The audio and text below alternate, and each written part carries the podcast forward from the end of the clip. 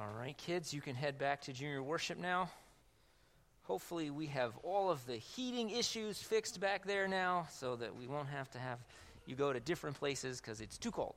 So, uh, we're hopefully we've got all that fixed. So, kids, you can head back there. We also have activity bags that are on out the door there on my on my left. I would like to live in a place where there are no bugs. That sounds cool to me. That sounds cool to me. Not necessarily a big fan of lizards, but, um, you know, anyway, I don't know. I wonder if they sell lizard spray, lizard repellent. Oh, probably not. So, anyway, I don't know. They've never invited me to go along to their trip to Malaysia, you know? So, anyway, today we are continuing in our series. I just absolutely love what I do. I love getting up here and talking to you all and getting an opportunity to minister to you all and with you all. So um, I don't know. I'm just feeling a little giddy. Maybe it's I turned 55 today. You know, I'm feeling a little, you know, what do I got to lose, right? I'm already, I'm, I'm, I'm on the senior menu at Perkins, I heard. So, right, I'm on the senior menu at Perkins, so I'm going to Perkins today to order everything on the senior menu to celebrate my, uh, my 55th birthday and having the whole, the whole thing. So, and it's Chrissy's birthday today, too. Yep, she and I share a birthday, though I am way older than she is, okay? Way, way older than she is. So, um, today we're continuing our series in Matthew, and so we would love for you to ride along on this series and read a couple of chapters each week. So, the chapters for this week were chapters 3 and 4 in the Gospel of Matthew. And we're going to be in this series into Easter, through Easter, with one break in there for our spiritual life services coming up in March, which you'll see an announcement about that a little bit later. I'm very excited about those. I hope you will be as well. So, today we're going to look at, at chapters 3 and, uh, and 4. So, just a little bit of synopsis. In, in chapter 3, we're introduced to John the Baptist. Right? His ministry comes up, and we talked about this a couple weeks ago. He begins his ministry with these words Repent, for the kingdom of heaven is at hand. And so John was baptism of repentance. And then in chapter 4, we have the temptation of Jesus, which we'll spend time on today. And then also in chapter 4, we have sort of Jesus' public ministry, right? So he sort of begins his public ministry recorded for us in Matthew chapter 4. And interestingly enough, he begins that ministry, at least the way that Matthew characterizes it, with the same words from John the Baptist Repent, for the kingdom of heaven is at hand. And I think there's a real connection there. And uh, then Jesus also calls his, his disciples. But today we're going to focus on the idea of temptation and looking at the temptations in Matthew chapter 4. And I want to get a couple of things sort of out of the way or just a couple of general comments before we actually read the scripture. And the first one is that I believe that Jesus could not have sinned in the temptations. Now, there, there has been debate for 2,000 years almost as to whether or not, when Jesus was tempted in the wilderness in Matthew chapter 4, could he actually have sinned? And we had a great discussion at this at our men's breakfast on, um, on Saturday. We bunch of men meet at Sam Byler's house on the first and third Saturday of every month. So if that's not something that you have in your schedule, we invite you to come in. It always seems like there's enough food. It always just sort of works out. So you just come on. And we had this great, great discussion. And I think I was kind of in the minority in the, in the group. I think most people felt like Jesus could have sinned in those temptations, but that's okay because they're wrong about some other things too. So it's not a big deal. Um, but but I, I feel like as Jesus is being led into the Spirit, led by the Spirit into the wilderness, that it wasn't really to sort of prove that Jesus was the Messiah or to prove that he could resist the temptation, but actually to demonstrate to us and perhaps even to Satan that Jesus was the Messiah. And so it's always hard to understand how Jesus is 100% man and 100% God because we don't add the percentages up like that. And so, you know, if could he be 100% man and not have yielded, be able to yield to temptations, but yet how can he be 100% God and sin because God doesn't sin? So it's an interesting question. If you want to read about that today, you can Google, Could Jesus have sinned? And there will be all kinds of articles all over the internet that you could read and follow along with that. That's really not what we're going to talk about today, however. Second point is that Jesus faced the full weight of Satan's temptation without sinning. I think this is really important. In the writer of, the writer of Hebrews in chapter 4, says this We do not have a high priest, and when he says the word high priest, he's talking about Jesus. We do not have a high priest who cannot sympathize with our weaknesses, but was in all points tempted as we are, yet without sin. So, what does that mean? Well, that means that Jesus faced the full weight of temptation that you or I will face. There is no opportunity for us to go to the Lord in prayer and say, Oh, this is a temptation that I'm facing, and we hear back some answer, probably not an audible voice, but we hear back an answer, Whoa, hadn't seen that one before. That's a new one. Don't know what to do. No, that's not the case. So then we can Come boldly to the throne of grace that we may obtain mercy and find grace to help in time of need. Jesus faced the full weight of Satan's temptations and resisted all of them and so knows exactly where we are, knows exactly what we need, was tempted in all points as we are, yet without sin.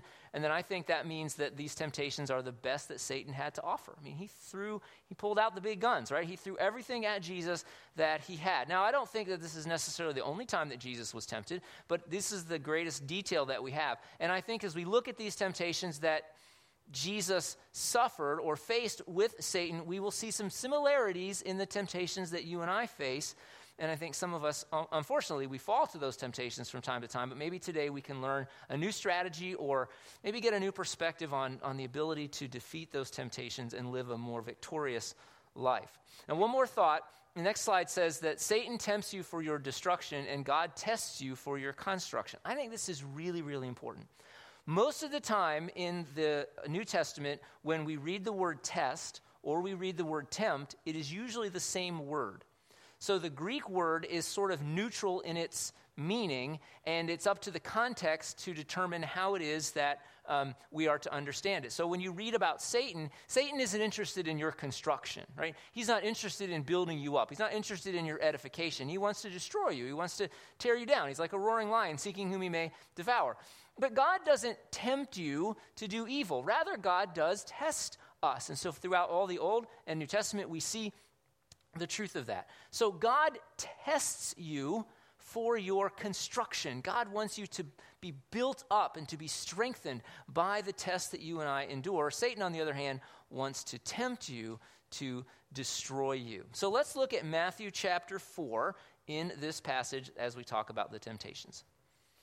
Then Jesus was led up by the Spirit into the wilderness to be tempted by the devil. And when he had fasted 40 days and 40 nights, afterward he was hungry. To which I parenthetically add, duh, right? Okay? Anyone fasted for 40 days here? No, I didn't think so. Not too many people have done that. Some people have done it and have written some really interesting books about it. I recommend the book by Bill Bright, who was the founder of Campus Crusade for Christ, who did fast for 40 days, and uh, recommend that book to you um, as, as a way of, of um, I don't know that it will motivate you to do the same thing, but uh, as a way of uh, seeing what God's activity was in there. Now, when the tempter came to him, so this is Satan, when Satan came to him, he said, Hey, if you are the Son of God, command that these stones become bread. We can kind of understand that temptation. But he, Jesus, answered and said, It is written, Man shall not live by bread alone, but by every word that proceeds from the mouth of God. So Jesus doesn't take the bait, strike one. Then the devil took him up into the holy city, set him on the pinnacle of the temple. Some Bible scholars say that that could have been as much as 450 feet high from the top of the Temple Mount down to the valley below. So think about a 45 story building. And he said to Jesus, If you are the Son of God, throw yourself down.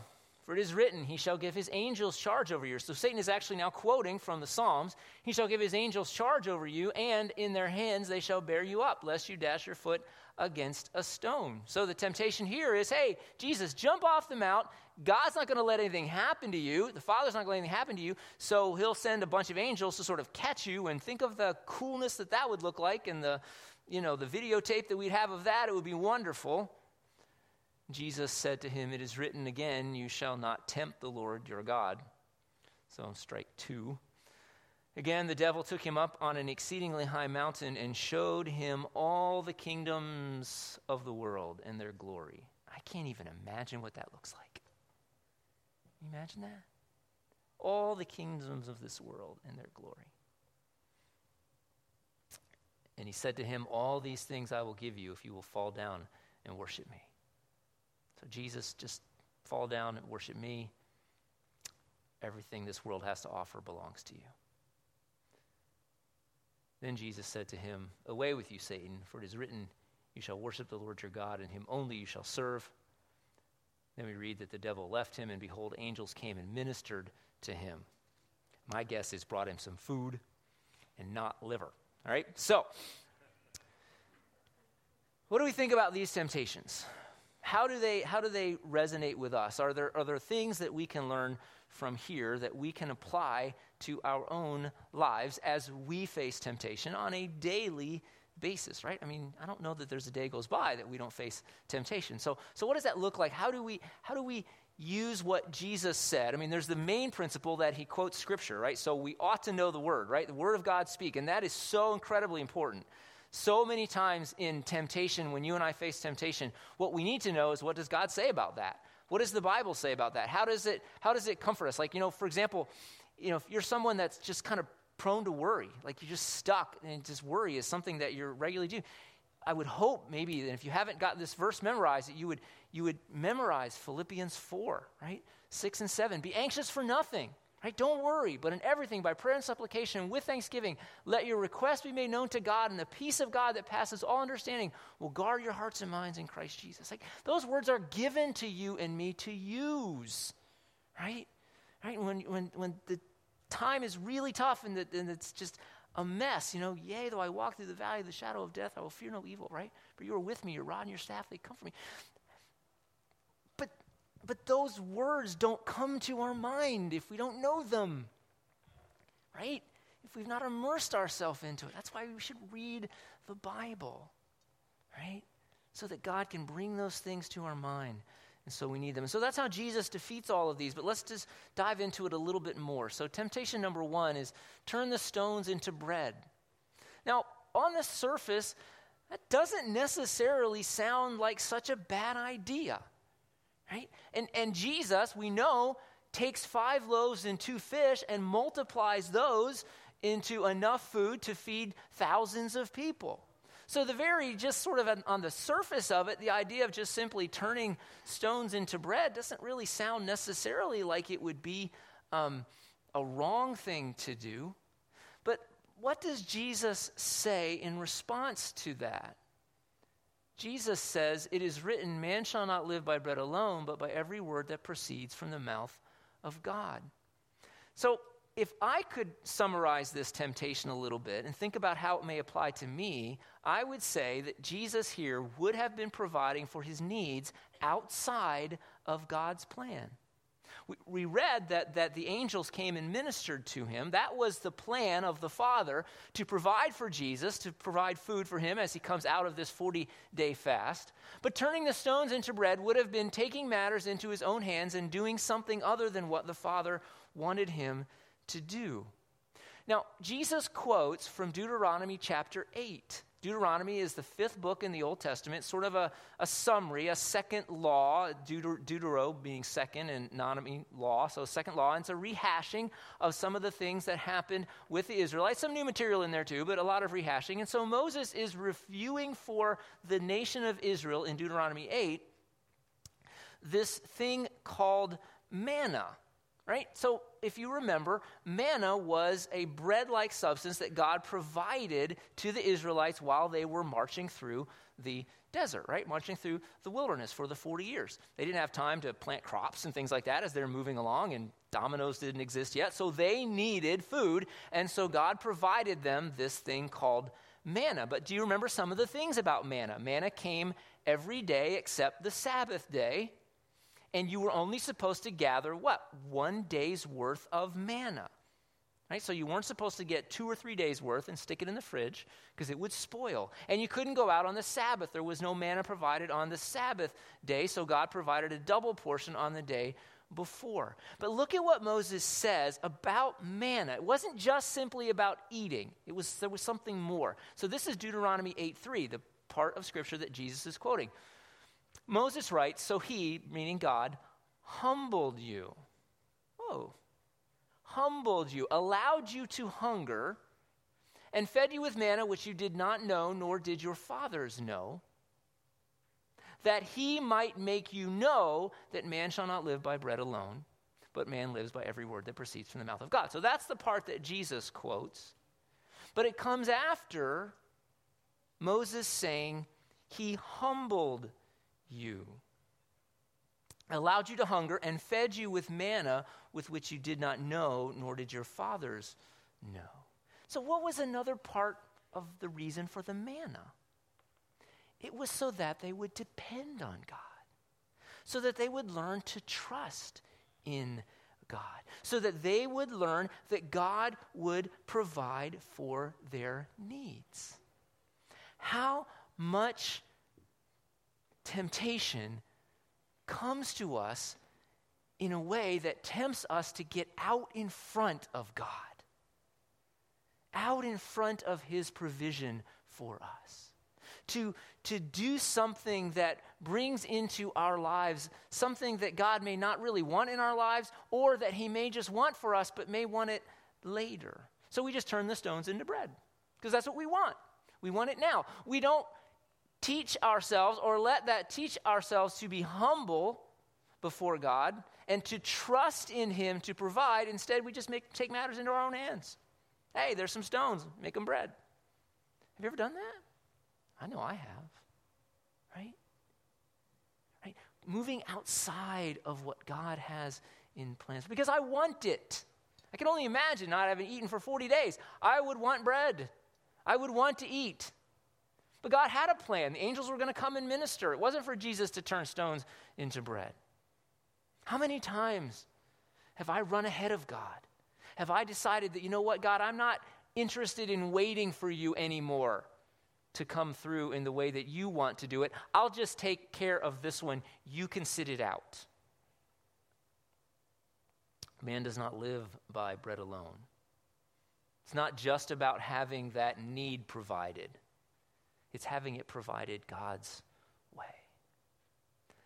Well, what's the second temptation? The second temptation is to jump off of the Temple Mount. So, temptation number two Jesus jumps and God saves. Right? He's not going to let your foot dash against a stone.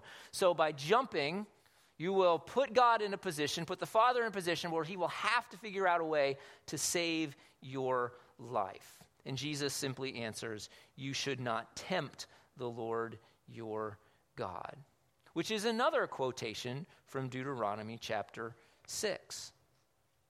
Jesus, I think, here would have been taking God's activity for granted. Well, of course, he's going to save my life, so I'm just going to jump off and force his hand. Force his hand. I wonder if we've ever done that. Have we ever tried to force God's hand?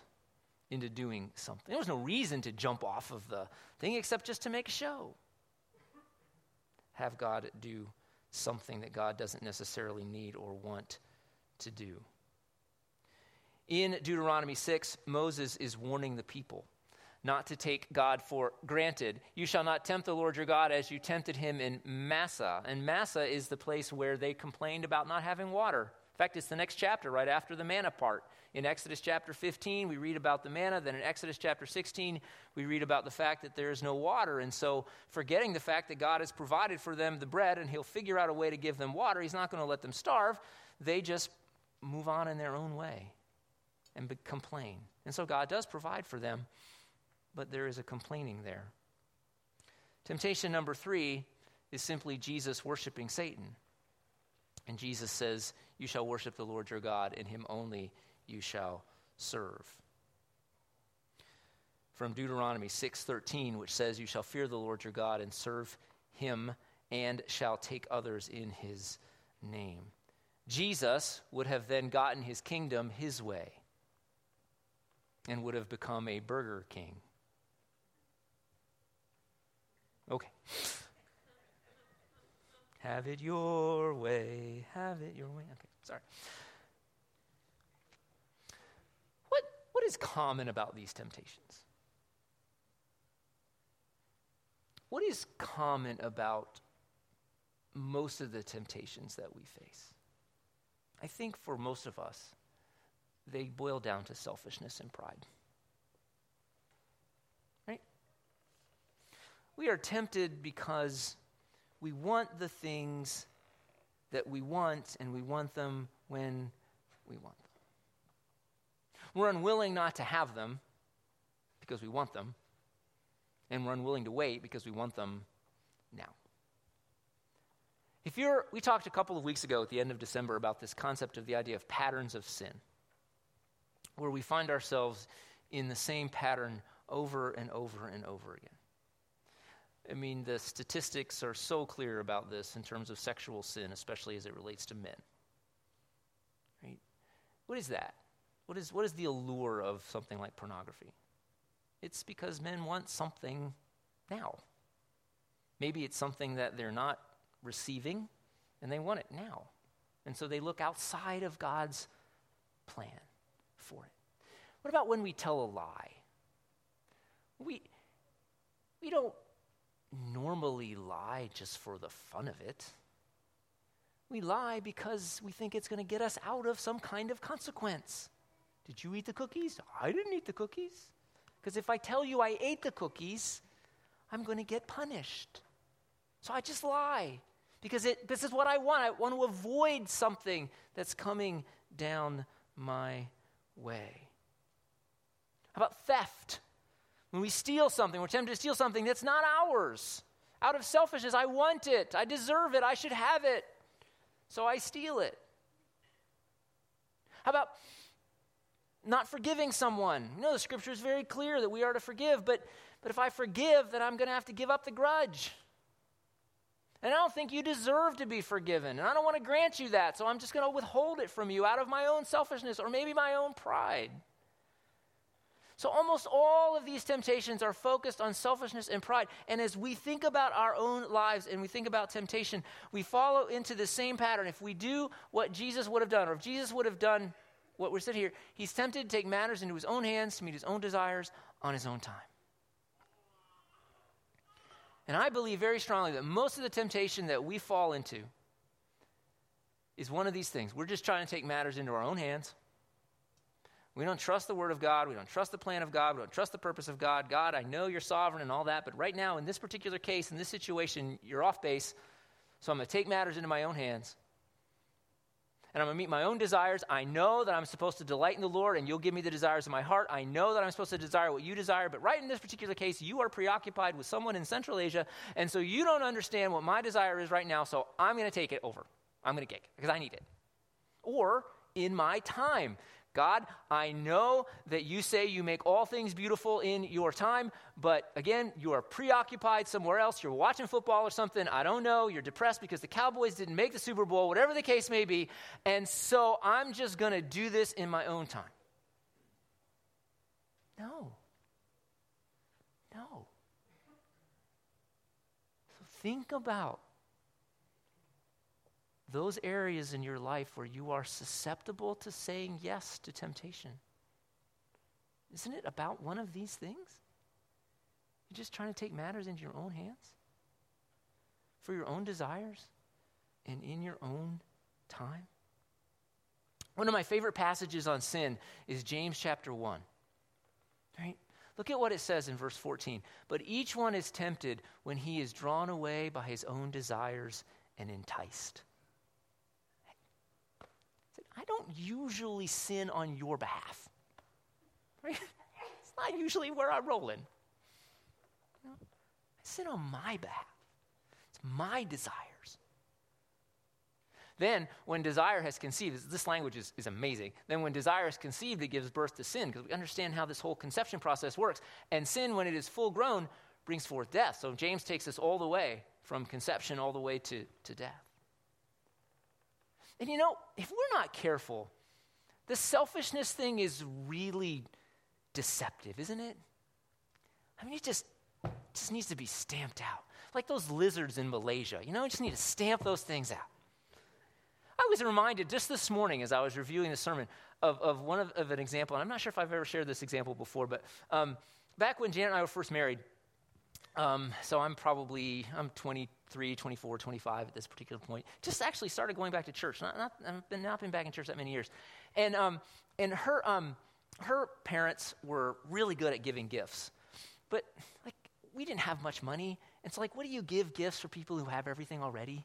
You know, I mean, they were pretty well finan- off financially. And so, like, what do we give them? I didn't know what to give them. And so, like, at church, I'd heard about this thing called Gospel for Asia. And you could, like, buy a goat in their name, right? That, that could be given to this tribe or this, this community in India, and they could take the goat. They, some of you have seen this b- before, right? It's, and it's gospel, and they do it other things. We kind of did a similar sort of thing with San Juan this year in the Dominican, where we, we raised the money to buy the operating table and things like that. But operating table is not the same as goats. But the idea was that for like $20, we could buy a goat in the name of my father in law and just give them a little certificate that says, hey, in lieu of a present, you know, we, we got this goat for this community in India. And I just thought this was a great idea.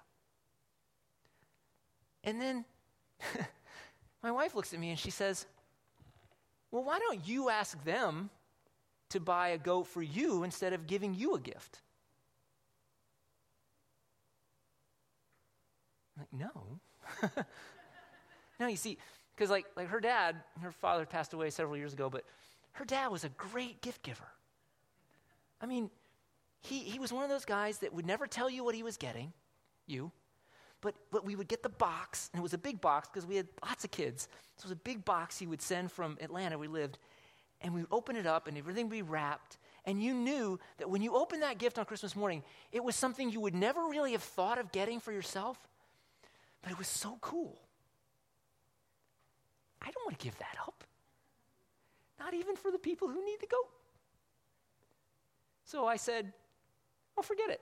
forget it then. I'm not going to ask them to do that because I like the gift. And so it's like, it was so interesting to me. I was willing to spend their money uh, or spend my money for them on a gift, but I wasn't willing to give up my own. And, and just an example of, of, for me anyway, how selfishness kind of creeps up. And Satan takes advantage of that in temptation. So, what's the remedy? Part of it is the Word of God. I can't, I can't, I can't overemphasize to you the necessity and the importance of reading the Bible. Join us as we go through Matthew. It's not that much, it's two chapters a week. Go through us. Join the Facebook group if you want, the sermon group. And you don't have to comment anything, but you can at least see what other people are commenting. We got into this really good discussion this past week about the sin thing and Jesus and the temptation. But, but take in the word. If nothing else, we learn that from Jesus, right? That's how he goes through these temptations by quoting the word of God. But the other word, and we talked about this th- two weeks ago, three weeks ago, was repentance, right? And it begins with repentance. Repentance means to change your mind. Change your mind.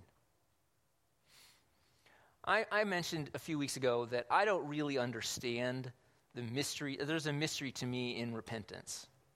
And I'd shared that there was a particular pattern of sin that I was struggling with, and I don't really know what happened, except I think I finally came to repentance about it. And it's gone, it's not an issue for me anymore.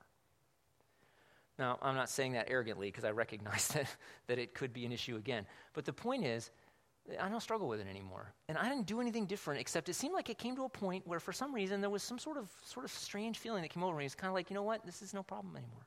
I've given this over to God. I changed my mind about it. And if we're stuck in a pattern, I wonder if sometimes the reason that we're stuck is that we really haven't changed our mind about it.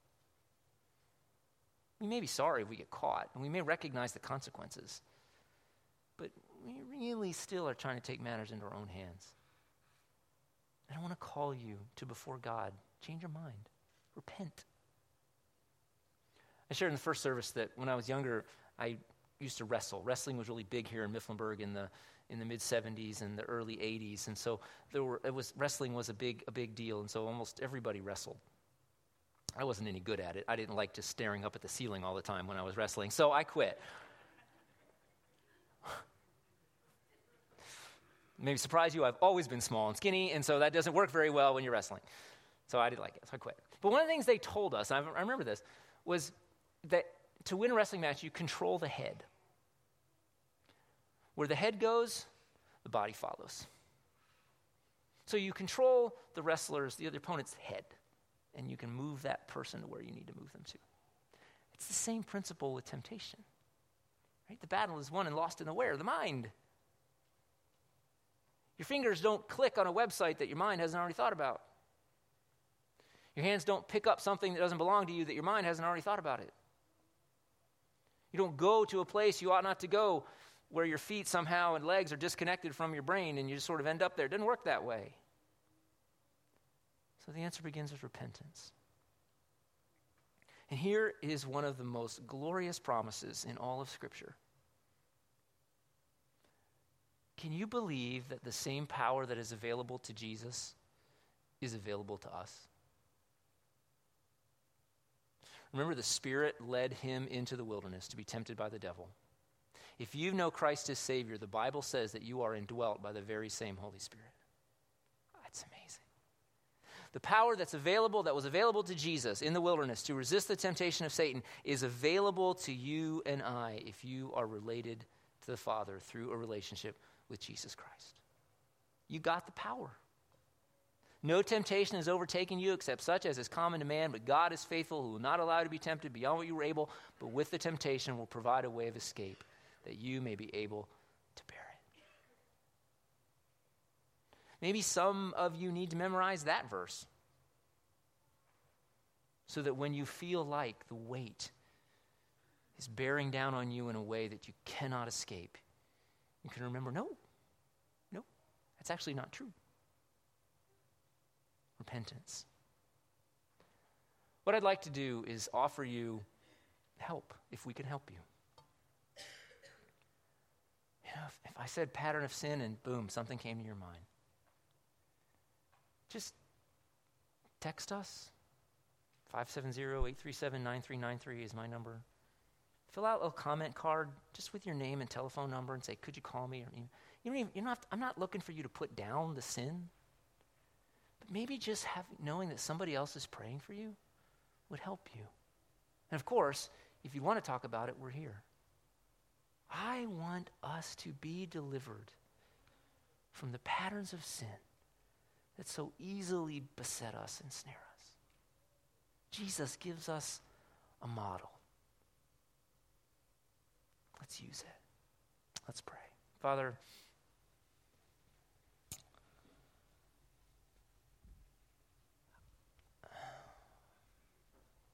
I stand here and think about consequences of sin.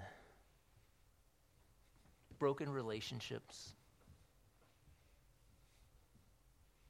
sometimes sickness, fear. Emptiness, loneliness. And I think, too, in my own life, the blessings, the activity of you that I missed out on because of trying to do things my own way, my own time, trying to turn stones into bread, trying to make a show of things,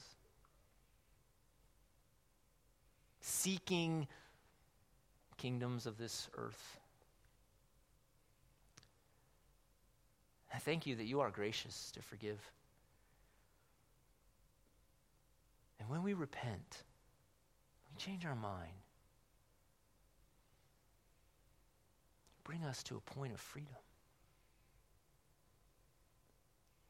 And I pray that, that wherever we're at this morning, God, that you would move in our lives in a special way. And if you've moved us to reach out for help, that we would not ignore that today. That we would ask. Ask you and ask someone else. In Jesus' name, amen.